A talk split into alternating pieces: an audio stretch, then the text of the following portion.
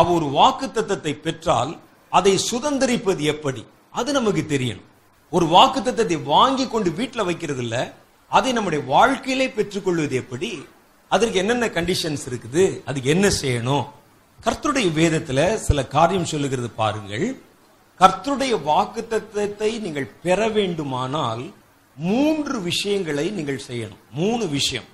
ஒன்னு ஏதுவில்லாமல் இருந்தாலும் அந்த வார்த்தை கர்த்தர் கொடுக்கிற வாக்கு தத்தம் நடப்பதற்கு வழியே இல்லாமல் இருந்தாலும் வாக்கு தத்தத்தை நீங்கள் விசுவாசிக்க வேண்டும். ரூமர் நாலாவது அதிகாரம் பதினெட்டாவது வசனத்தில் சொல்லுது. செகண்ட் பாயிண்ட் ரெண்டாவது பாயிண்ட் வாக்கு தத்தத்தின் நிமித்தம் ஏதுவில்லாததை நடக்க முடியாது அப்படின்னு நினைக்கிறத நினைக்கவே நினைக்க கூடாது நீங்க. நினைக்காதீங்க. அது ரோமர் நாலாவது அதிகாரம் பத்தொன்பதுல சொல்லுது. அடுத்து வாக்கு பண்ணினவரின் வாக்கை விசுவாசியுங்கள். யார் பண்ணி இருக்கிறார் அந்த வாக்குங்கிறதா முக்கியம் அது. ஒரு மனுஷன் பண்ணியிருந்தா உங்களுக்கு ரெண்டாவது செகண்ட் ஒப்பீனியன் வரலாம். வாக்கு பண்ணினவர் யார் என்பது நமக்கு தெரியணும். இது ரோமர் நாலு இருபத்தொன்னுல. இந்த மூணு வசனத்தை இப்ப சேர்ந்து நம்ம வாசிக்கலாம். ரோமர் நாலாவது அதிகாரம் பதினெட்டு பத்தொன்பது இருபத்தி ஒன்று. சரி. நான் வாசிக்கிறேன் பாருங்க. உன் சந்ததி இவ்வளவா இருக்கும் என்று சொல்லப்பட்டபடியே தான் அநேக ஜாதிகளுக்கு தகப்பன் ஆவதை நம்புவதற்கு ஏதுவில்லாதிருந்தும் அதை நம்பிக்கையோடே விசுவாசித்தான். முதல் பாயிண்ட் என்ன சொல்லுது? ஏதுவில்லாதிருந்தும் வாக்குத்தத்தத்தை விசுவாசியுங்கள். வாக்குத்தத்தத்தை விசுவாசிக்க உங்களுக்கு ஏது இருக்கிறதுன்னு வச்சுங்க இது நடப்பதற்கு வழி இருக்கிறதுன்னு விசுவாசிச்சா அது ஒரு பெரிய விசுவாசம் இல்லை. இவர் சொல்றாரு இது நடக்கவே முடியாது. நடப்பதற்கே வழி இல்லை. அப்படி ஒரு வாக்குத்தத்தம் வந்தா நீங்கள் அந்த வாக்குத்தத்தத்தை விசுவாசியுங்கள். ஆப்ரஹாமை கர்த்தர் அழைத்து சொன்னார் உன்னுடைய சந்ததியை நான் பெருகவே பெருக பண்ணுவேன். இந்த வார்த்தை சொன்ன பொழுது ஆபிரகாமுக்கு நூறு வயசு. சாராளுக்கு தொண்ணூத்தி ஒன்பது எவ்வளவு இவ்வளவு வயதானவர்கள். ஆண்டவர் அவர்களை பார்த்து சொல்றார் உங்களுக்கு ஒரு சந்ததி உண்டாக்குவேன். ஆபிரகாமை பார்த்து ரொம்ப சொல்றார் ஆண்டவர் வானத்து நட்சத்திரங்களை என்ன கூடுமானால் எண்ணிப்பார். அதனுடைய தொகையை காட்டிலும் உனக்கு உண்டாயிருக்க போகிற சந்ததியின் தொகை அவ்வளவு அதிகமாக இருக்க போகுதுன்னு கர்த்தர் சொல்லுறார்.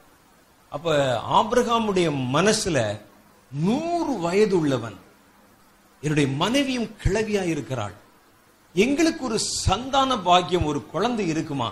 இது மெடிக்கல் படியும் வந்து நடைமுறைப்படியும் சாத்தியமில்லாத ஒரு விஷயம். ஆனா சொல்லுவது கர்த்தர் அவன் அதை நம்பினான். அதை விசுவாசித்தான். அதுதான் சொல்லுது. உன் சந்ததி இவ்வளவா இருக்கும் எவ்வளவா இருக்கும்? வானத்து நட்சத்திரங்களை எண்ணக்கூடுமானால் எண்ணிப்பார். உன் சந்ததி அத்தனை அதிகமாக இருக்கும் என்று கர்த்தர் சொன்ன எப்படிங்க இது உண்டாகும்? வானத்து நட்சத்திரங்களை போல அத்தனை பிள்ளைகள் ஒரு மனுஷனுக்கு உண்டாக முடியுமா? அப்படியே மிஞ்சி போய் பிறந்தா கூட ஒரு குழந்தை ரெண்டு குழந்தை பத்து பன்னெண்டு. அதுக்கு மேல எப்படி வானத்து நட்சத்திரம் அளவுக்கு இவ்வளவு ஆபிரகாமுடைய பிள்ளைகள் எப்படி உண்டாயிருக்க முடியுமா? அந்த ஆச்சரியத்தை பாருங்கள். இன்றைக்கு வரைக்கும் ஆபிரகாமை தகப்பன் என்று சொந்தம் கொண்டாடுவதற்கு மூன்று பெரிய இனத்தவர் இருக்கிறாங்க. நீங்க போய் பாருங்க இஸ்ரேல் தேசத்தில். நான் பார்த்திருக்கிறேன். ஆபிரகாமுடைய கல்லறை. அவர் அவர் வந்து அங்கே உள்ள அடக்கம் பண்ணி வச்சிருக்கிற இடம். உள்ளே பார்த்தீங்கன்னா மூன்று இன மக்கள். இஸ்லாமியர்கள் சொல்லுகிறார்கள் இப்ராஹிம் அலை இஸ்லாம் ஆப்ரஹாம் எங்கள் தகப்பன் எங்க அப்பாயா அவரு? சொல்லி ஒரு கூட்டம் இருக்கு. கர்த்தருடைய பிள்ளைகள் கிறிஸ்தவர்கள் சொல்றாங்க ஆப்ரஹாம் விசுவாசிகளின் தகப்பன் எங்கள் தகப்பன் அப்படின்னு சொல்ற யூதர்கள் சொல்றாங்க போங்கப்பா பைத்தியக்காரர்களா எங்களுக்கு தான் அவன் தகப்பன் ஆப்ரஹாம் எங்கள் தகப்பன். ஒரு பெரிய கூட்டம் இருக்கிறாங்க. இன்னைக்கு வரைக்கும் ஆபிரகாமை தகப்பனே என்று அழைப்பதற்கு பெரும் திரள் கூட்டம் இருக்கிறது. நீங்க நல்லா பாருங்க. எப்பவோ பிறந்து வளர்ந்து வாழ்ந்த ஆபிரகாமை எவனும் தாத்தா என்று சொல்லுவதே இல்லை. ஆபிரகாம் யாரா தாத்தான்னு சொல்லுவீங்களா நீங்க? ஆபிரகாம் தகப்பன். ஆபிரகாம் எங்கள் தகப்பன் என்று சொல்ல இன்னைக்கு வரைக்கும் ஆள் இருக்கிறான். அது ஒரு பெரும் திரள் கூட்டம்.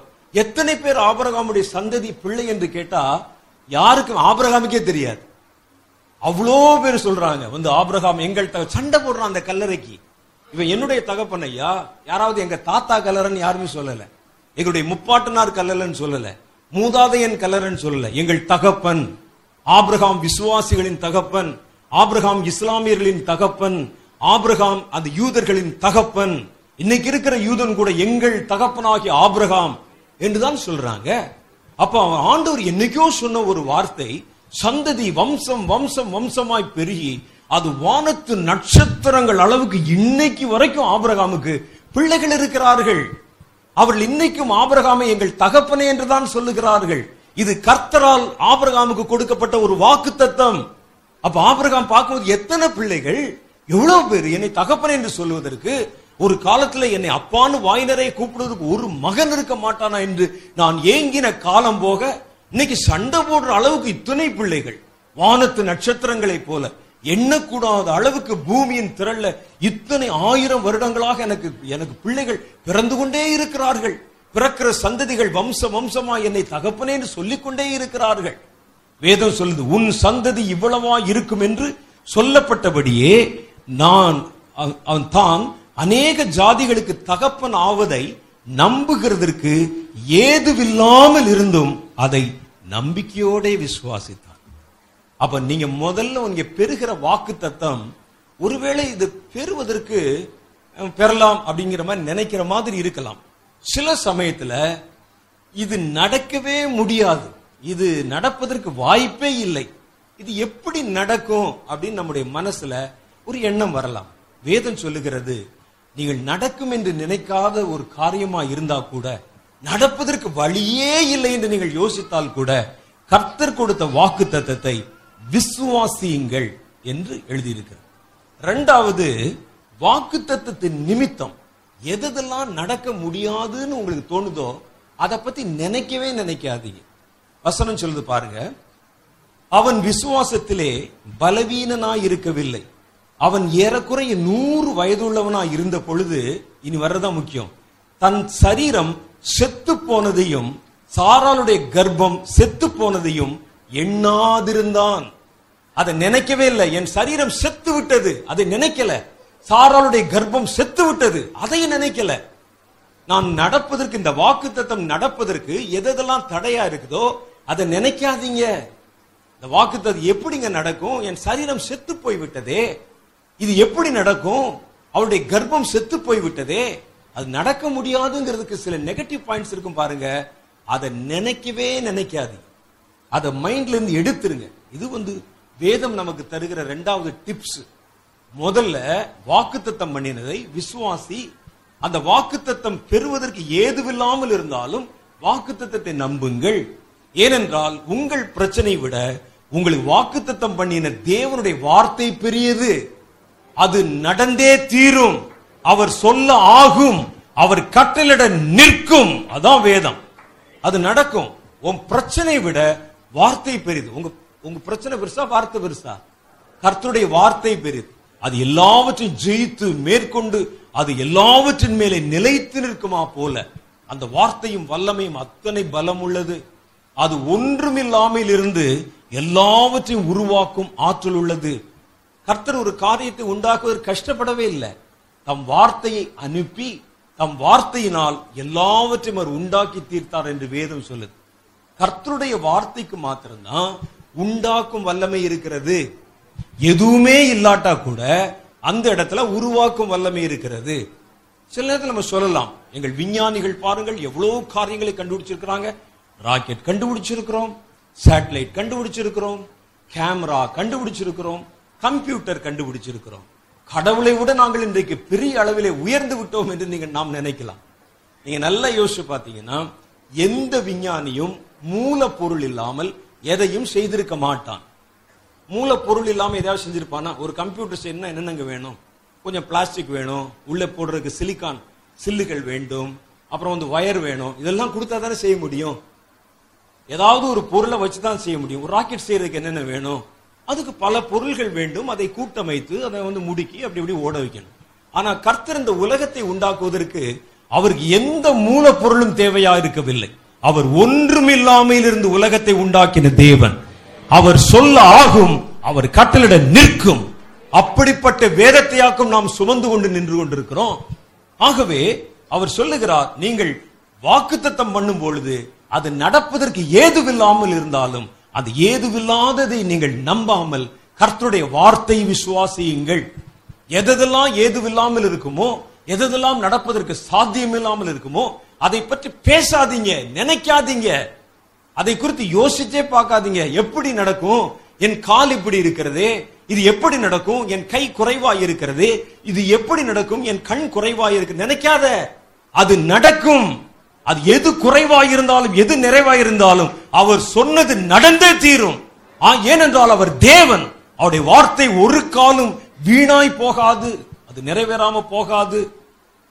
மூணாவது காரியம் சொல்லுகிறது பாருங்கள். ரோமர் நாலு இருபத்தொன்னுல வாக்கு பண்ணினவரின் வாக்கை விசுவாசியுங்கள். தேவன் வாக்கு பண்ணினதை நிறைவேற்ற வல்லவராய் இருக்கிறார் என்ற முழு நிச்சயமாய் அவன் நம்பி தேவனை மகிமைப்படுத்தி விசுவாசத்திலே வல்லமை உள்ளவனானான். அவன் என்ன செய்தார் சரீரம் ஒரு பக்கம் செத்து விட்டது சாராளுடைய கர்ப்பம் ஒரு பக்கம் செத்து விட்டது கர்த்தர் இந்த நேரத்தில் வாக்குத்தத்தம் பண்ணுகிறார் அந்த மனுஷன் என்ன செய்தானா தேவன் தான் வாக்குத்தத்தம் பண்ணினதை நிறைவேற்ற வல்லவராய் இருக்கிறார் என்ற முழு நிச்சயமாய் நம்பி தேவனை மகிமைப்படுத்தி விசுவாசத்திலே வல்லமை உள்ளவனான். என் அழைத்தவர் யார் என்று எனக்கு தெரியும். அவர் கடைசி வரைக்கும் என்னை நடத்துவார். ஒருவேளை நாங்கள் செங்கடல் ஓரத்திலே திகைத்து நிற்கிறதை போல் நின்றாலும் நாங்கள் ஒருவேளை கண்மலைக்கு முன்னாலே தண்ணீர் தாகத்தால் தவித்தாலும் நடக்க முடியாதபடிக்கு எங்கள் பாதைகளிலே சோர்ந்தாலும் பசி உண்டாகி வனாந்தரத்திலே ஒருவேளை நாங்கள் இழைப்படைந்தாலும் என்னை அழைத்த தேவன் தான் சொன்ன இடத்துல என்னை கொண்டு போய் சேர்ப்பார் என்று எனக்கு தெரியும். இன்னைக்கு அடைச்சிருக்கிற அடைப்பு என்னைக்குமே அடைச்சிருக்காது. எரிகோவின் அலங்கங்கள் எதிர்த்து நின்றாலும் எங்களோடு கூட பேசி எங்களை அழைத்த தேவன் யார் என்று எங்களுக்கு தெரியும். அதனால தான் நாங்க இன்னைக்கு ஓடிக்கொண்டிருக்கிறோம். நின்று விடவில்லை சூழ்நிலைகள் பயமுறுத்தும். யாரைத்தான் பயமுறுத்தல? சூழ்நிலைகள் நமக்கு எதிர்த்து வரும். யாரைத்தான் எதிர்த்து வரல? நம்முடைய முற்பிதாக்களுக்கு அப்படித்தான் நடந்தது. எல்லாவற்றுக்கு நடுவில் விழுந்தோம். அவ்வளவுதான் எந்திரிக்கவே முடியாது. நம்பிக்கையற்று போச்சு நினைச்சோம். இனிமேல் நமக்கு அடுத்த ஸ்டெப் எடுத்து வைக்க முடியாது. கடல் வந்து விட்டது. அடுத்து மரணம் பின்னால் தொடர்ந்து கொண்டிருக்கிறது. அடுத்த நிமிஷம் பார்வோன் படை இங்க ஜெயித்து விடும் என்று நாங்கள் நினைச்சோம். ஆனா எங்களுக்கு தெரியும் எங்களை அழைத்தவர் யார் என்று. எங்கள் பயணம் நிற்பதில்லை. எங்கள் ஓட்டம் தடைபடுவதில்லை. நாங்கள் அடைய வேண்டிய இலக்கை நோக்கி அடைகிற வரைக்கும் கர்த்தர் எங்களை வழிநடத்தி போவாருங்கிற நிச்சயம் எங்களுக்கு இருக்கிறது அதைத்தான் நம்பி விசுவாசித்து தன் வார்த்தையிலே அவன் வல்லமை உள்ளவனானான் என்று வேதத்தில் எழுதியிருக்கிறது. அல்லா இந்த தேவன் என்றென்றும் உள்ள சதா காலங்களில் உங்கள் தேவன் மரண பரியந்த உங்களை நடத்துகிற தேவன். அல்லா இல்லாமல நம்ம இத்தனை பேர் வந்து நின்று கொண்டிருக்கிறோம். கர்த்தரை எதிர்த்தவங்க இன்னைக்கு இல்ல. கர்த்தருக்கு விரோதமாய் வந்தவங்க இல்ல. கர்த்தரை முடக்கி விடுவோம் என்று சொன்னவன் இல்ல. கர்த்தருடைய வார்த்தை என்றைக்கும் நிலைத்து நிற்கும். கர்த்தருடைய வார்த்தை என்னைக்கு நிற்கும்? ஒரு பெரிய ராஜா நான் நீரோ என்ற ஒரு மன்னன். அவன் சொன்னான் என்னுடைய ஆட்சி காலத்துல கொடுங்கோல் மன்னன். ஒரு கிறிஸ்தவன் கூட இருக்கக்கூடாது. என் ஆட்சியில் அத்தனை பேரையும் அழித்து நான் ஒன்றுமில்லாமல் ஒழித்து விட வேண்டும். சின்ன கூட்டம். வெட்டுக்கிளி மாதிரி ஈசல் மாதிரி எங்கோ திடீரென்று புறப்பட்டு வந்தவர்கள் ஏழைகள் எளியவர்கள் கடல் ஓரத்துல நின்று பிழைக்கிறவர்கள் எழுத தெரியாதவர்கள் படிக்க தெரியாது மிரட்டினா மிரண்டுருவாங்க என்று நினைத்தவர்களை அச்சுறுத்தினான். என்ன செய்தான் பெரிய பெரிய விருந்து கொண்டாடும் பொழுது பெரிய கம்பங்களை நட்டி கிறிஸ்தவர்களை பிடிச்சு உயிரோட அதுல கட்டி வச்சு தீ கொளுத்தி அந்த விளக்கு வெளிச்சத்துல எங்க பார்த்தாலும் ஒரு நூறு பேர் நூத்தம்பது பேர் இருநூறு பேர் அறுநூறு பேர் கட்டி வச்சு அந்த தீ வெளிச்சத்துல இவங்க கீழே வந்து உட்கார்ந்து விருந்து சாப்பிடுவாங்க. எல்லாரையும் கொன்று ஒழிக்க வேண்டும் அச்சுறுத்தினான் பயமுறுத்தினான் நடுங்க வைத்தான். கடைசியில யுத்தம் நடந்த போது நீரோ மன்னனுடைய நெஞ்சில மார்பில ஒரு பெரிய ஒரு ஈட்டி வந்து பாய்ந்து அவன் தரையில விழுந்தான். தரையில விழுந்து உடம்பெல்லாம் கீழெல்லாம் ரத்தம். விழுந்து சாக போகிற நிலைமை. அவனை பக்கத்துல வந்து அவனுடைய கைலாக கொடுக்கக்கூடிய சேனாதிபதியில இருந்து அவனை தூக்கி பிடிச்சாங்க. அவன் ஒரு கேள்வி கேட்டான் எனக்கு மரணம் சமீபித்து விட்டது என்று எனக்கு தெரியும். ஆனா என்னுடைய லட்சியம் நிறைவேறி விட்டதா என்று எனக்கு தெரியணும். கிறிஸ்தவர்களை கடைசி கிறிஸ்தவன் அழிக்கிற வரைக்கும் நான் ஓய மாட்டேன் என்று சொன்னேன். கிறிஸ்தவர்களை ஒழிப்பதற்கு கங்கணம் கட்டி கொண்டு வந்தேன். கிறிஸ்தவர்கள் யாராவது மிச்சம் இருக்கிறாங்களான்னு கேட்டான். சேனாதிபதி தலையை குறிந்து கொண்டான். சொல்லப்பா யாராவது மிச்சம் இருக்கிறாங்க நான் சாக போறேன். என் ஆத்துமா சந்தோஷத்தோட சாக விடு சொல்லுன்னு கேட்டான். அப்போ சொன்னான் ஐயா நீர் பதவி ஏற்ற போது இருந்ததை விட நீர் சாகும் பொழுது இருக்கிற கிறிஸ்தவருடைய எண்ணிக்கை அதிகம் என்றான். பதவி ஏற்ற போது நீ வந்து சூளுரை தாயை அப்ப இருந்ததை விட நீ சாக போற நேரத்தில் ரெண்டு மடங்கு ஆயிட்டாயா கிறிஸ்தவன் என்றான் உடனே இன்னும் இதெல்லாம் நடந்தது சரித்திரத்தில். நீங்க போய் படிச்சு பாருங்க. தன் கையிலே தன் ரத்தத்தை அள்ளி வானத்தை நோக்கி வீசி எறிந்து சொன்னானா நசரேனாகி இயேசுவே நீதான் ஜெயித்தா என்றான். இயேசு ஜெயிக்கிறவர் எவனையும் எதையும் ஜெயிக்கிறவர். ஆகவேதான் கர்த்தருடைய வேதம் சொல்லுகிறது தேவன் வாக்குத்தத்தம் பண்ணினதை நிறைவேற்ற வல்லவராய் இருக்கிறார் என்று முழு நிச்சயமாய் நம்பி தேவனை மகிமைப்படுத்தி விசுவாசத்திலே வல்லமை உள்ளவனானான். அவன் தளர்ந்து போகிறது இல்லை. அவன் சோத்துக்காக கர்த்தரை பின்பற்றுகிறவன் அல்ல. தனக்கு வசதி உண்டாக வேண்டும் என்று அவரை பின்பற்றுகிறவன் அல்ல. முழு நிச்சயமாய் நம்பி என்னை அழைத்தவர் யார் என்பதை அறிந்தவரை பின்பற்றினவன். ஆமா சோர்வுகள் அவர்களுக்கு வந்தது. முறுமுறுப்பு வந்தது. அவர்கள் நடுவிலே பிரச்சனை வந்தது. தண்ணீர் பஞ்சம் வந்தது. செங்கடல் மறைத்தது. அவருடைய பயணம் நின்றதா பாருங்கள். அவர்கள் அடைய வேண்டிய இலக்கை அடைந்தே தீர்ந்தார்கள். அழைத்தவர் உண்மையுள்ளவர். அவர் கடைசி வரைக்கும் நடத்த வல்லமை உள்ளவரும் போதுமானவரும் இருக்கிறார். அதான் கர்த்தருடைய வேதம் நமக்கு சொல்லுகிறது. ஏதுவில்லாதிருந்தும் கர்த்தருடைய வாக்கு தத்தத்தை விசுவாசியுங்கள். அது உங்களை வழிநடத்தும். சாரிபாத் என்ற ஊரில் ஒரு விதவை இருந்தாள். தேசமெல்லாம் பஞ்சம். பெரிய பஞ்சம் உண்டாயிட்டு சாப்பிடுறதுக்கு வழி இல்ல. கழுத தலை கூட வந்து விலை கிடைக்க மாட்டேங்குது. ஒரு புறா குஞ்சு கிடைக்க மாட்டேங்குது. ராஜா வீட்டில் இருக்கிற குதிரைகளுக்கு கொடுப்பதற்கு புல்லு கிடைக்கல. கொடுமையான ஒரு பஞ்சம் எலியாவின் காலத்தில். அப்பொழுது கர்த்தர் வந்து ராஜா வீட்டிலே சாப்பிடுறதுக்கு ஒண்ணும் இல்லை. கர்த்தர் எலியாவை போஷிக்க விரும்பி ஒரு ஏழை விதவையின் வீட்டை காண்பித்தார். அந்த வீட்டுக்கு போ. அந்த வீட்டுக்கு போய் அந்த அம்மாள் இடத்துல சாப்பிடுவதற்கு அப்பம் சுட்டு தர சொல்லி கேளு.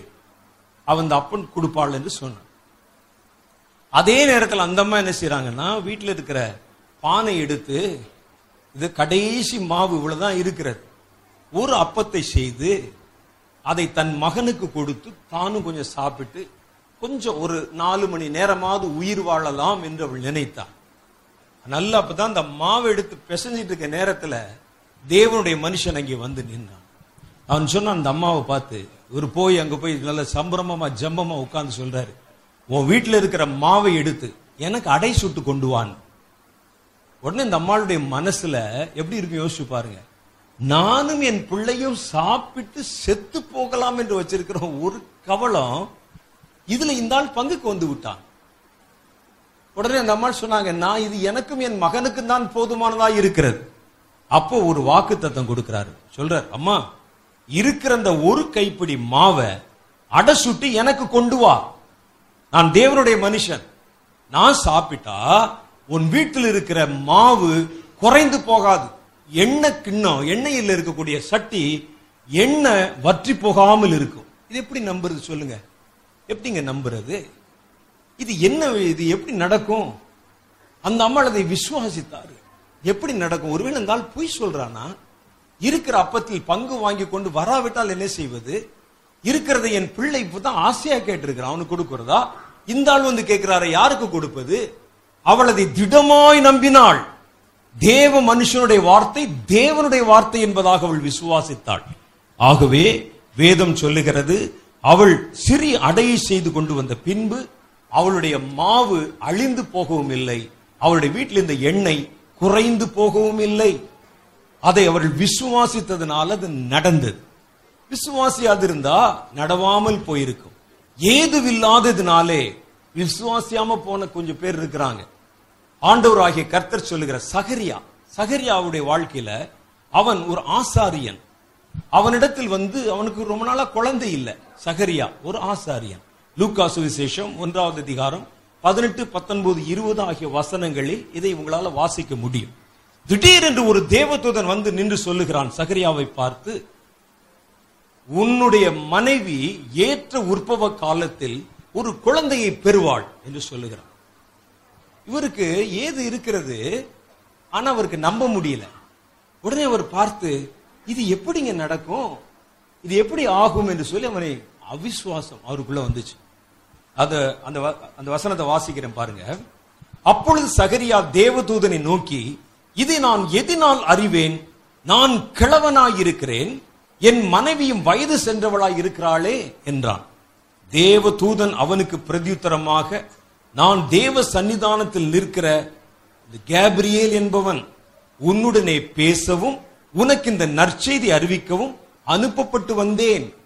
இதோ தகுந்த காலத்தில் நிறைவேறப் போகிற என் வார்த்தையை நீ விசுவாசியாதபடியினால் இவைகள் சம்பவிக்கும் நாள் மட்டும் நீ பேசக்கூடாமல் ஊமையாயிருப்பாய் என்று சொல்லிவிட்டு போனான்.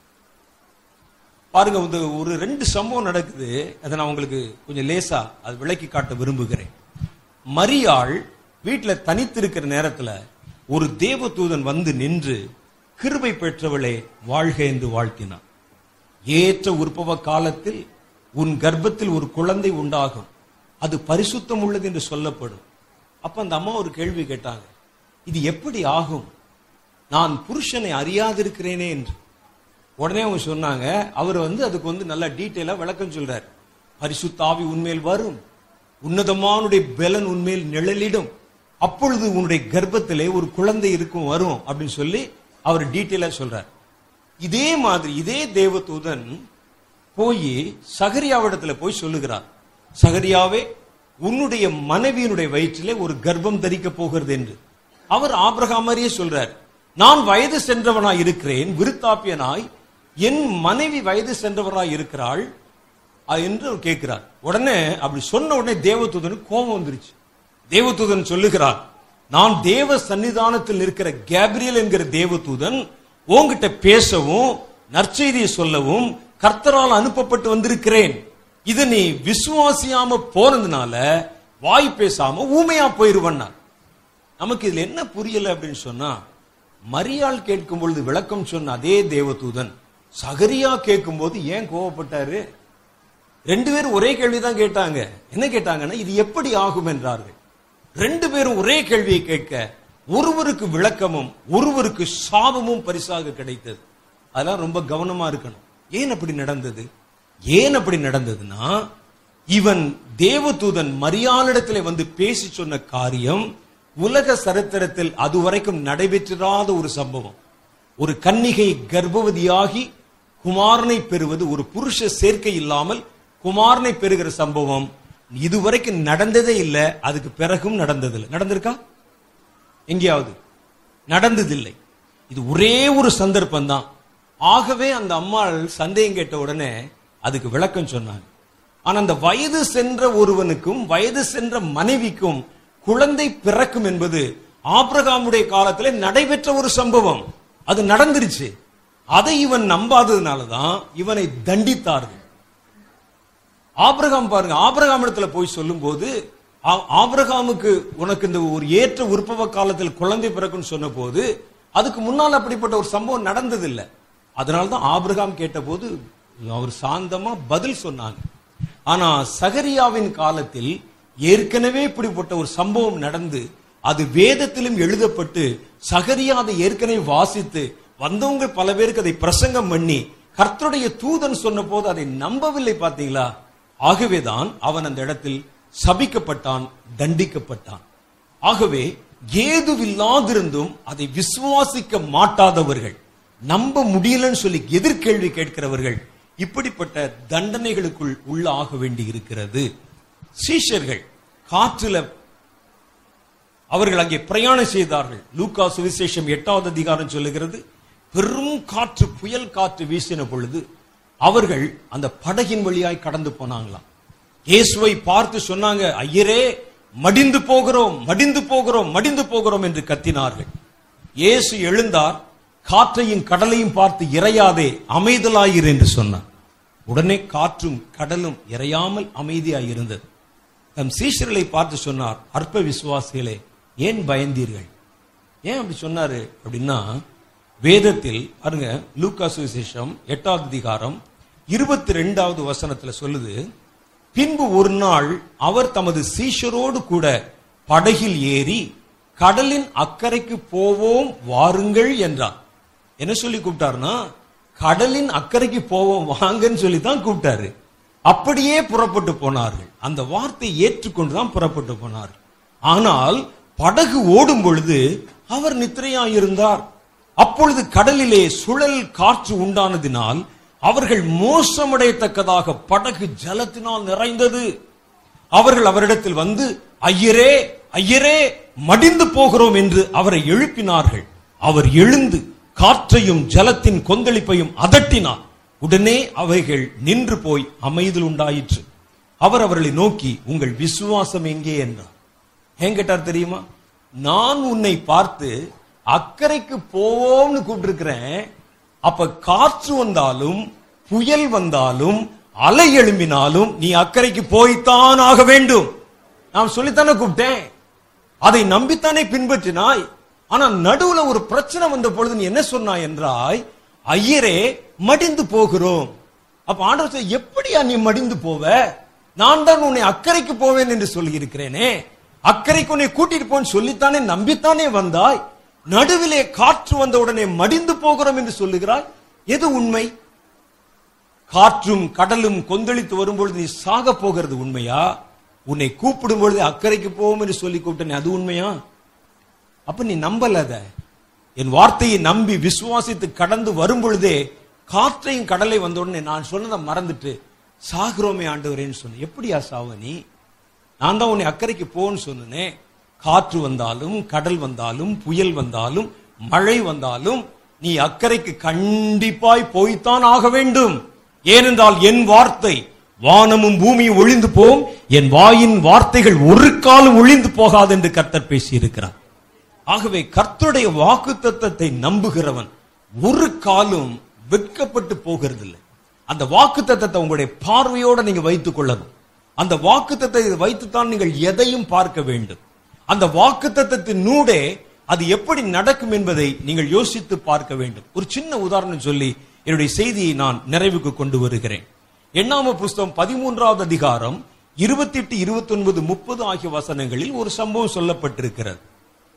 மோசே தன்னோடு கூட இந்த மனிதர்களை சிலரை அழைத்து நம்ம போக போகிற கானான் தேசம் கர்த்தர் நமக்கு தர்றேன்னு சொன்ன கானான் தேசம் எப்படி இருக்கிறது என்று பார்த்து விட்டு வர கர்த்தர் சிலரை அனுப்ப சொல்லி இருக்கிறார் நீங்க ஒரு கூட்டம் போய் உள்ள வேவு பார்த்து கர்த்தர் நமக்கு வாக்குத்தத்தம் பண்ணின ஒரு இடம் நம்ம வாழ போற இடம் எப்படி இருக்குன்னு போய் பார்த்துட்டு வாங்க. ஒரு வீட்டுக்கு கூட போனோம்னா முதல்ல அந்த வீட்டை போய் முதல்ல பார்த்துட்டு வர்றோம்ல அது மாதிரி பார்த்துட்டு வாங்கன்னு சொன்னார். வாசிக்கிறேன் கேளுங்க. அப்படி நீங்க போய் அந்த இடத்தை பார்த்து அங்க என்ன செய்தி இருக்கிறது என்பதை என்னிடத்தில் வந்து சொல்ல வேண்டும் என்றார். அப்ப இவர்கள் போய்விட்டு வந்த பொழுது யோசுவா காலேப் என்பவர்கள் ஒரு அறிக்கை கொண்டு வந்தாங்க. அவங்க சொன்னாங்க இருபத்தெட்டாவது வசனத்தில் ஆனாலும் அந்த தேசத்தில் குடியிருக்கிற ஜனங்கள் பலவான்கள் பட்டணங்கள் அரணிப்பானவைகளும் மிகவும் பெரியவைகளுமாய் இருக்கிறது.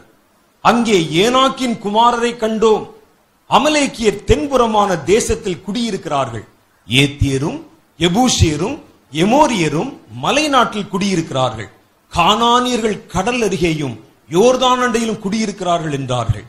அப்பொழுது காலே மோசைக்கு முன்பாக ஜனங்களை அமர்த்தி நாம் உடனே போய் அதை சுதந்திரித்துக் கொள்ளுவோம். நாம் அதை எளிதாய் ஜெயித்துக் கொள்ளலாம் என்றான்.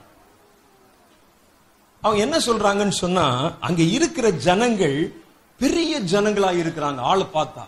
ஒவ்வொருவரும் பலசாலியா இருக்கிறான். மாத்திரம் இல்ல ஒரு இனம் மாத்திரம் இல்ல நாம போக போற தேசத்துல பல ஜானங்கள் இருக்கிறாங்க. அந்த தேசத்தில் குடியிருக்கிற ஜனங்கள் பலவான்கள். ஆள் பார்த்தா ஒவ்வொருவனும் பலமா இருக்கிறான். பெரிய பெரிய ஆளா உருவமா இருக்கிறான். அவருடைய பார்வை எங்களுடைய பார்வையிலே நாங்கள் அவருடைய கண்களுக்கு முன்பு வெட்டுக்கிளி மாதிரி இருக்கிறோம். அந்த ஊரு அப்படித்தான் இருக்குது. பெரிய பெரிய ஆள்க. அவர்கள் மாத்திரம் இல்ல அந்த பட்டணத்தில் ஏனாக்கின் குமாரரை கண்டோம். ஏனாக்குனா யார் தெரியுமா? ராட்சதன். ஏனாக்கு ஒரு பெரிய ராட்சத பிறவி. ஏனாக்கின் குமாரர் என்றால் ராட்சசத்தனமா இருக்கிறவங்க. பெரிய பெரிய ஆள்க. அவ்வளோ உயரமான அவங்க. இப்படி நிமிந்துதான் அவங்கள பார்க்கணும். ரொம்ப ஆச்சரியம். அவ்வளோ பலவான்கள். நான் பார்த்துருக்கிறேன். நான் ஒரு முறை எகிப்து தேசத்துக்கு கெய்ரோவுக்கு போயிருந்தோம் நாங்கள் ஹீரோக்கு போய் அங்கே நாங்கள் போயிருந்த நேரத்தில் இங்கேருந்து கொஞ்சம் பேரை கூட்டிட்டு போயிருந்தோம். ஒரு பெரிய ஹோட்டலில் தங்க வச்சிருந்தோம். அங்கே வந்து மூணு நாள் ரெட்ரீட் நடக்கிறது. மூன்றாவது நாள் அந்த கூட்டத்தில் முக்கியமான மனிதர்கள் முக்கியம் அந்த கூட்டத்துடைய கீ பர்சன்ஸ் எங்களை ஒரு ஆறு பேரை அந்த ஹோட்டல் அந்த முதலாளி அழைத்து கொண்டு போய் நைல் ஆற்றுக்குள்ள அவங்க ஒரு பெரிய பாலம் மாதிரி போட்டிருக்கிறாங்க. அங்கே எங்களுக்கு ஒரு ஃபீஸ்ட் வச்சார் விருந்து. அந்த ஹோட்டல் முதலாளி. நான் போயிருந்தேன். அங்க போயிருந்த பொழுது அந்த முதலாளி நான் பார்த்தேன். அவரை பார்த்து அப்படி நிமிந்து தான் பார்க்கணும் இந்த ஆளு. ஏன்னா எகிப்தியன் சும்மா பெரிய ஆளா இருப்பான். நான் இந்தியனிலும் சின்ன ஆளு. இந்தியர்களே சின்ன ஆளா இருப்பாங்க நான் அதிலும் சின்ன ஆளு. அவர் பார்த்தோன்னே என்னை பார்த்தோன்னே ஹலோ வின்சென்ட் அப்படின்னு சொல்லி கை நீட்டினான். உண்மையிலே எனக்கு இன்ன வரைக்கும் ஞாபகம் என் கை உள்ள போனா ஒரு குழந்தை கை போன மாதிரி இருக்கு. அவன் கைக்குள்ள. என் கை மாதிரி பத்து கையை வைக்கலாம். அவ்வளவு பெரிய ஆள் நான் நினைச்சேன். ரெண்டாயிரமாவது வருஷத்துல இவ்வளவு பெரிய ஆளா இருந்தான்னா அந்த காலத்து எகிப்தியன் எப்படி இருந்திருப்பான்? உண்மையில எகிப்தியர்கள் அப்படிதான் இருப்பாங்க அப்படி நிமிந்து பார்க்க. இவர்கள் எகிப்தியர்கள் கூட இல்ல. இவர்கள் ஏனாக்கின் குமாரர் பலவான்கள். அப்ப ஆண்டு சொல்றாருன்னு வச்சுங்க இந்த ஹோட்டலை உனக்கு நான் சுதந்திரமா தருவேன். இவன் அடிச்சு போட்டுட்டு உன் கையில உனக்கு அது கிடைக்க வைப்பேன்னு சொன்னா நான் எப்படி நம்புவேன் யோசிச்சு பாருங்க. என் கை குழந்தை கை மாதிரி அவன் கைக்குள்ள போகுது. பாறை மாதிரி இருக்கு அவன் கை. என் கை மாதிரி பத்து மடங்கு இருக்கு பெருசா. அவ்வளோ ஹைட்டா இருக்கிறான் அந்த ஆளு. கர்த்தர் இந்த நேரத்தில் நல்லவேளை பேசல. பேசி இருக்கிறான்னு வச்சுங்க இந்த ஹோட்டலை உனக்கு சொந்தமா தருவேன். அவன் அப்படியே வந்து வயிற்றுல குத்துறான்னு சொல்லியிருந்தா அப்பதான் என்னுடைய விசுவாசம் எவ்வளவுன்னு தெரிஞ்சிருக்கும். இங்க சொல்றாங்க பாருங்க அந்த தேசத்தில் குடியிருக்கிற ஜனங்கள் பலவான்கள் பட்டணங்கள் அரணிப்பானவைகள் அங்கே ஏனாக்கின் குமாரர் என்ற ராட்சச பிறவியும் கண்டோம் அமலேக்கியர்கள் பொல்லாதவர்கள் அவங்களையும் அங்க பார்த்தோம். தென்பக்கத்தில் இருக்கிறாங்க ஏத்தியர் எபூசியர் எமோரியர் மலைநாட்டிலே குடியிருக்கிறாங்க. கானானியர்கள் கடல் அருகிலேயும் யோர்தானில் குடியிருக்கிறார்கள் என்றார்கள். இப்ப என்ன சொல்லணும்? அப்படியா? அப்படின்னா நம்ம கொஞ்சம் யோசிச்சு தான் முடிவெடுக்கணும்னு தான் சொல்லணும். அதுதான் லாஜிக் ஆனா இவர்கள் என்ன சொன்னாங்க நான் அப்பொழுது காலை மோசைக்கு முன்பாக ஜனங்களை அமர்த்தி இருங்கப்பா நாம் உடனே போய் இதை சுதந்திரித்துக் கொள்ளுவோம். நாம் அதை எளிதாய் ஜெயித்துக் கொள்ளலாம் என்றான். அதுதான் விசுவாசம். அவன்தான் விசுவாசி. ஏன்னா அவன் எதை சொன்னான் என்றால் ஏனாக்கியரை பார்க்கவில்லை ஏவியரை பார்க்கவில்லை எபூசியனை பார்க்கவில்லை. கர்த்தர் எங்களுக்கு அந்த தேசத்தை தருவேன் என்று சொல்லி இருக்கிறார் அந்த வார்த்தை ஜெயிக்கும்.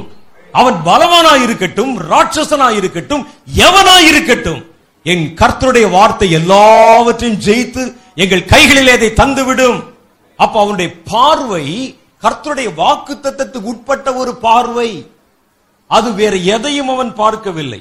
ஆனால் மற்றவருடைய பார்வை சாதாரணமான மக்களுடைய பார்வை எப்படி இருந்தது பாருங்கள். எண்ணாகம புஸ்தகம் பதிமூன்றாவது அதிகாரம் முப்பத்தி ஓராவது வசனம் முப்பத்தி மூன்றாவது வசனம் சொல்லுகிறது. ஏன் அவர்கள் யோசுவாவின் பார்வை ஏன் அப்படி இருந்துச்சுன்னா யோசுவா எண்ணாம புஸ்தகம் பதிமூன்றாவது அதிகாரம் இரண்டாவது வசனத்தில் கர்த்தர் சொன்ன வார்த்தையை நம்பினான்.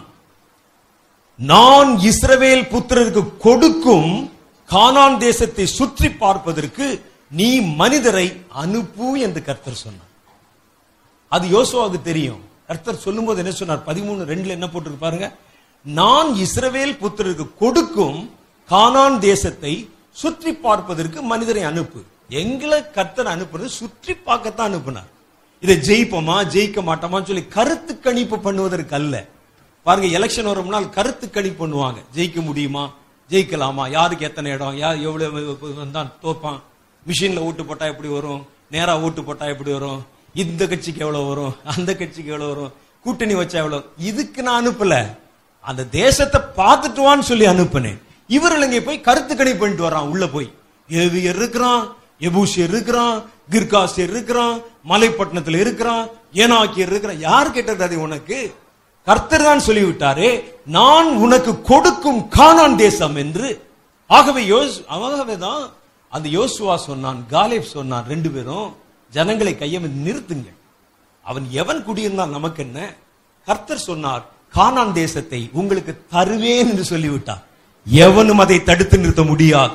கர்த்தர் கொடுக்கணும்னு வந்துட்டா எவனும் அதை நிறுத்துவதற்கு எவனுக்கும் அதுல சக்தி இல்லை. ஆனா அதை நம்ப முடியாதவன் என்ன பேசுறான் பாருங்க.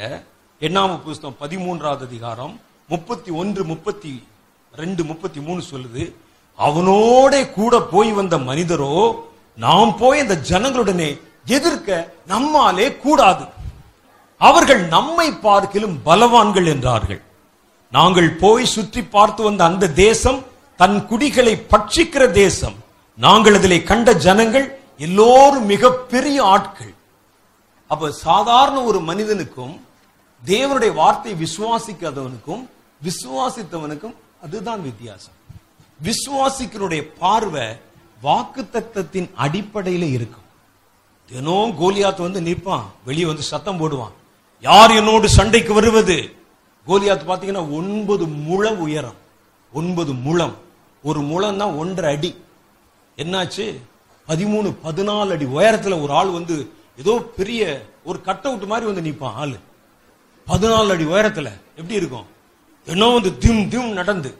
பெரிய பெரிய ஈட்டு தாங்கை பிடித்து கொண்டு வந்து நின்று அது வந்து ஏன் நம்ம எல்லாரும் சண்டை போடணும்? உங்க சைட்ல இருந்து ஒரு ஆள் அனுப்பு. நான் வந்து நிற்கிறேன். என் கூட ஜெயித்தால் அவர்களுக்கு என் தே எங்களுடைய பெலிஸ்த தேசம் அடிமையாகிவிடும். நான் ஜெயித்தால் உன் தேசத்தை எனக்கு கொடுக்கணும். அவன் வந்து சத்தம் போட்டன எல்லா படை வீரர்களும் உள்ளே அஞ்சி நடுங்கி போய் ஒளிந்து கொள்வார்கள். சவுல் ஒரு பக்கம் போய் உள்ள ஒளிஞ்சு யார் வெளியே தலையை காட்டுறாதரா சண்டைக்கு வந்துருவான். அவன் தம் தம் நடந்து அப்படியே போவான். எல்லாரும் உன்னை பார்ப்பாங்க எவ்வளவு பிரம்மாண்டமா இருக்கிறான் காட்டெருமை மாதிரி இருக்கிறான் பதினாலு அடி உயரத்துல இருக்கிறான். இவனை வந்து உள்ள வச்சு நம்ம கண்காட்சி நடத்தினா காசு சம்பாதிக்கலாம் இவ்வளவு பெரிய ஆள் அவன். சொல்லி இதை பார்த்து எல்லாரும் ஆச்சரியப்பட்டு பயந்து நடுங்கி கொண்டிருந்தார். தாவிது சின்ன பையன் பதினாலு வயசு. தாவிதை குறித்து வேதம் சொல்லுகிறது அவன் அழகிய ரூபமும் சௌந்தரியமான தோற்றம் உடையவன். ஆகவே கோலியாத் அவனை அலட்சியம் பண்ணினான். நல்ல பெரிய கண்ணு நல்ல அழகான ஒரு பையன். பாத்தீங்கன்னா ஒரு சின்ன பால் வடிகிற ஒரு பையன். இவர் இங்க வந்து நிக்கிறார் அவன் இடத்தில் பார்த்து முன்னால போய் நிக்கிறான் தன் தன் சகோதரரிடத்தில் போய் கேட்கிறான் யாருன்னு இது? இந்த ஆள் இப்படி வந்து கத்தி கொண்டிருக்கிறான். ஏன் நீங்க எல்லாம் பயப்படுகிறீர்கள்? ஏன் உனக்கு பயமா இல்லை? இல்லையே. நீங்கள் ஏன் பயப்படுகிறீர்கள்? அவன் வந்து பெரிய யுத்த வீரன்பா. நீ எதுக்கு வந்த? சாப்பாடு கொண்டு சாப்பாடு கொண்டு வந்தியா? ஆமா. கொடுத்தியா? ஆமா. போயிட்டே இரு. இல்ல இல்ல. எனக்கு மறுபடியும் சொல்லி. இவனை கொல்லுகிறவனுக்கு என்ன கொடுக்கப்படும்? அப்படின்னு கேட்டேன். "இது என்னடா வம்பா போச்சு உங்களோட கடைசியில நேரா ராஜாவிடத்தில் போய் நான் என்னால ஜெயிக்க முடியும் என்றான். ராஜா அவனை ஏற இறங்க பார்த்தான். ஒரே ஒரு நேரம் தான் இவனை அனுப்பி ஒருவேளை தாவீது தோற்று போய்விட்டால் தேசமே தோத்து போயிடும் அவன் அப்படித்தான் சொல்றான். ஒத்தை கோத்த தான் கூப்பிடுறான். சண்டை கூப்பிடல. ஒற்றை கோற்ற. உன் பக்கத்துல இருந்து ஒரு ஆளு என் பக்கத்துல இருந்து நான் நான் பிலிஸ்து அந்த ராஜாவிடத்துல இருந்து நான். யார் ஜெயிக்கிறானோ அந்த தேசம் ஜெயித்ததாக அர்த்தம். அப்படிதான் சொல்லி கூப்பிடுறாங்க. சவுலிடத்திலே போய் நிற்கிறான். என்னை அனுப்புங்க ராஜா நான் போகிறேன் என்று. அவன் பார்த்து சொல்லுகிறான் உன்னால முடியாது. ஏனென்றால் அவன் யுத்த வீரன் சின்ன வயசுல இருந்த யுத்த வீரன். அவனை கொல்ல உன்னால் ஆகாது. இவர் பாருங்க தாவிது அவனுடைய தோற்றத்தை பார்க்கவில்லை வளர்ச்சியை பார்க்கவில்லை அவனுடைய அனுபவத்தை பார்க்கவில்லை. அவன் ஒரே ஒரு காரியத்தை பார்த்தான். இவன் விருத்த சேதனம் இல்லாதவன் கர்த்தரோடு கூட இல்லாதவன். என் பட்சத்திலே கர்த்தர் இருக்கிறார். நான் சின்னவனா இருக்கலாம் மெலிவா இருக்கலாம் சிவப்பா இருக்கலாம் குள்ளமா இருக்கலாம் பத்து வயசா இருக்கலாம் பதினாலு வயசா இருக்கலாம். ஆனால் என்னோடு கூட இருக்கிற கர்த்தர் பெரியவர். நான் என்னையும் கோலியாத்தையும் ஒப்பிட்டு பார்க்கல.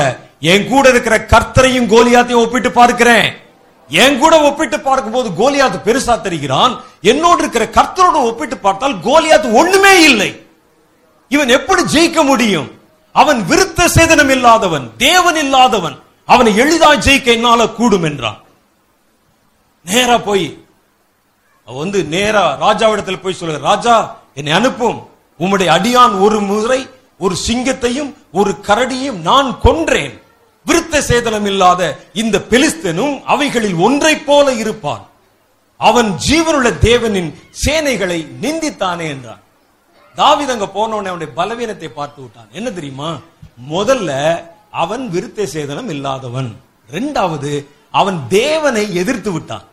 அப்படியானால் அவன் அழிவதை தவிர வேறு வழியே இல்லை. இன்றைக்கு விருத்த சேதனம் இல்லாதவன் தேவனை எதிர்க்க ஆரம்பிச்சான் பாருங்க. இனி அவன் அமர்வதற்கு ஆட்சியும் இல்லை கட்டிலும் இல்லை. கர்த்தர் அவனை தள்ளி போடுவார். வேதம் சொல்லுது விருத்த சேதனம் இல்லாதவன் அமைதியா இருக்கணும். தேவன் சேனைகளின் தேவனை நிந்திக்க கூடாது. சேனைகளின் தேவனை நிந்தித்தானே இனி அவன் பூமியில இருக்க முடியாது. அதான் அவருடைய குறிக்கோள். தாவிது என்னை சிங்கத்தின் கைக்கும் கரடின் கைக்கும் தப்புவித்த கர்த்தர் இந்த பெலிஸ்தனுடைய கைக்கும் தப்புவிப்பார் என்றான். அப்பொழுது சவுல் தாவிதை பார்த்து போ கர்த்தர் உடனே இருக்கிறார் என்றார் இதுதான் பெரிய ஆச்சரியம். சவுல் அது வரைக்கும் பயந்துகிட்டு இருக்கிறான் உள்ள. சண்டைக்கு போனா நல்ல வாக்குத்தத்தம் பெற்றவன் அபிஷேகம் பெற்றவன் இடையில வந்து பிசாசை பிடிச்சிருந்தனால பயந்து போய் நடுங்கி கொண்டு கூடாரத்துக்குள்ள உட்கார்ந்து இருக்கிறான் தாவிது வந்து அவரிடத்துல கேட்கிறார் என்னை அனுப்பும் நான் போகிறேன் என்று. இவனை அனுப்பி ஒருவேளை தாவிதை கோலியாத் அடிச்சிட்டா என் தேசமே நிபந்தனை இல்லாம போயிடணும் இவனை பயந்து கொண்டிருக்கிறான் அல்லவா? அப்ப எப்படிங்க இதை அனுப்புனாம அனுப்பி எப்படி சம்மதித்தான்? இவன் ஜெயிப்பான் என்றவனுக்கு எப்படி தெரியும்? என்றால் இதுக்கு ஒரு சின்ன விளக்கம் இருக்கிறது. நீங்க தெரிஞ்சுக்கங்க. இந்த சவுல் பயந்து நடுங்கி கொண்டிருக்க காரணம் ஒரு பொல்லாத ஆவி. இந்த பொல்லாத ஆவி அவனை பிடிச்சு அலக்கழித்து கொண்டிருந்தது. அந்த ஆவி இருக்கிற வரைக்கும் அவனை விசுவாசிக்க விடாது. அவனை நம்ப விடாது. அவனை அப்படியே ஒண்ணுமில்லாம ஆக்கி வச்சிருக்கும். இந்த ஆவிக்கு ஒரு குணம் இருக்கிறது. தாவீது முன்னால வந்து நின்னுட்டா அந்த ஆவி அவனை விட்டு வெளியே போய்விடும். அதானே உண்மை? தாவீது முன்னால வந்து நின்னுட்டா அந்த ஆவி அவனை விட்டு வெளியே போய்விடும். தாவீது தன்னுடைய அந்த கிண்ணறத்தை எடுத்து வாசித்தால் அந்த சத்தத்தை கேட்டோடனே பயந்து போயிடும் அடிக்கடி தாவீதை கர்த்தர் அனுப்பி கொ- அனுப்பி கொண்டே இருந்தார். பிராக்டிஸ் ஆகி போச்சு. இவன் வருவான் நம்ம முடியாதுன்னு சொன்னா அடுத்து கிண்ணறத்தை எடுத்து வாசிப்பான். வாயில நுர தள்ளி வெளியே போகணும். தாவீதை பார்த்த உடனே இது வெளியே போயிருச்சு. வெளியே போன உடனே இப்ப சவுல் தேவனுடைய ஆவியில் நிறைய பெற்றவன் அல்லவா? கர்த்தரை குறித்து அவன் அறிந்தவன் அல்லவா? அவனை பலவீனப்படுத்தின ஆவி போன உடனே அவன் கண்கள் திறக்கப்பட்டு தாவிதோடு கர்த்தர் இருக்கிறதை கண்டுபிடித்து விட்டான். போ கர்த்தர் உன்னுடனே இருக்கிறார் என்றார். சவுலின் பார்வை சூழ்நிலைகளுக்கு உட்பட்டது தாவிதின் பார்வை கர்த்தருடைய வாக்குத்தத்தத்துக்கு உட்பட்டது. உங்க பார்வை கர்த்தர் ஒரு வாக்குத்தத்தத்தை கொடுத்து விட்டால் அந்த வாக்கு தத்துவத்தினூட நீங்கள் மற்ற காரியங்களை பாருங்க. அப்ப கோலியாத்து தெரிய மாட்டான் உங்- கோலியாத் எதிர்த்து நிற்கிற கர்த்தர் உங்கள் கண்களுக்கு தெரிவார். நீங்க அது வரைக்கும் நீங்க வாக்குத்தத்தத்தை நம்பாம நீங்க பார்த்தா கோலியாத்தும் நீங்களும் தான் கண்ணுக்கு தெரிவீர்கள் கோலியாத்தோட உங்களை ஒப்பிட்டு பார்த்தா நீங்கள் பயந்து விடுவீர்கள். கோலியாத்தோடு உங்களோடு கூட இருக்க கர்த்தரை ஒப்பிட்டு பாருங்க. உங்க பிரச்சனையும் கர்த்தரையும் ஒப்பிட்டு பாருங்க. பிரச்சனை சின்னதாய் போய்விடும். உங்கள் எதிரியையும் கர்த்தரையும் ஒப்பிட்டு பாருங்க. எதிரி சின்னதாய் போயிடுவான்.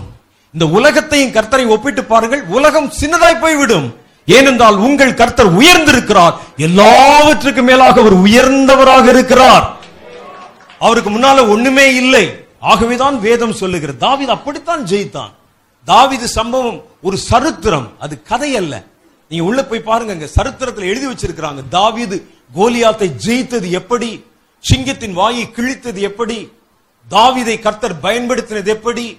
தேவனுடைய அபிஷேக வல்லமை கர்த்தர் அவனுக்கு கொடுத்த வாக்குத்தத்தம் சமஸ்த இஸ்ரவேலின் அபேட்சையும் உன்னை தேடி வருகிறது என்று சொன்ன வார்த்தை அந்த வாக்குத்தத்தத்தை விசுவாசித்தான்.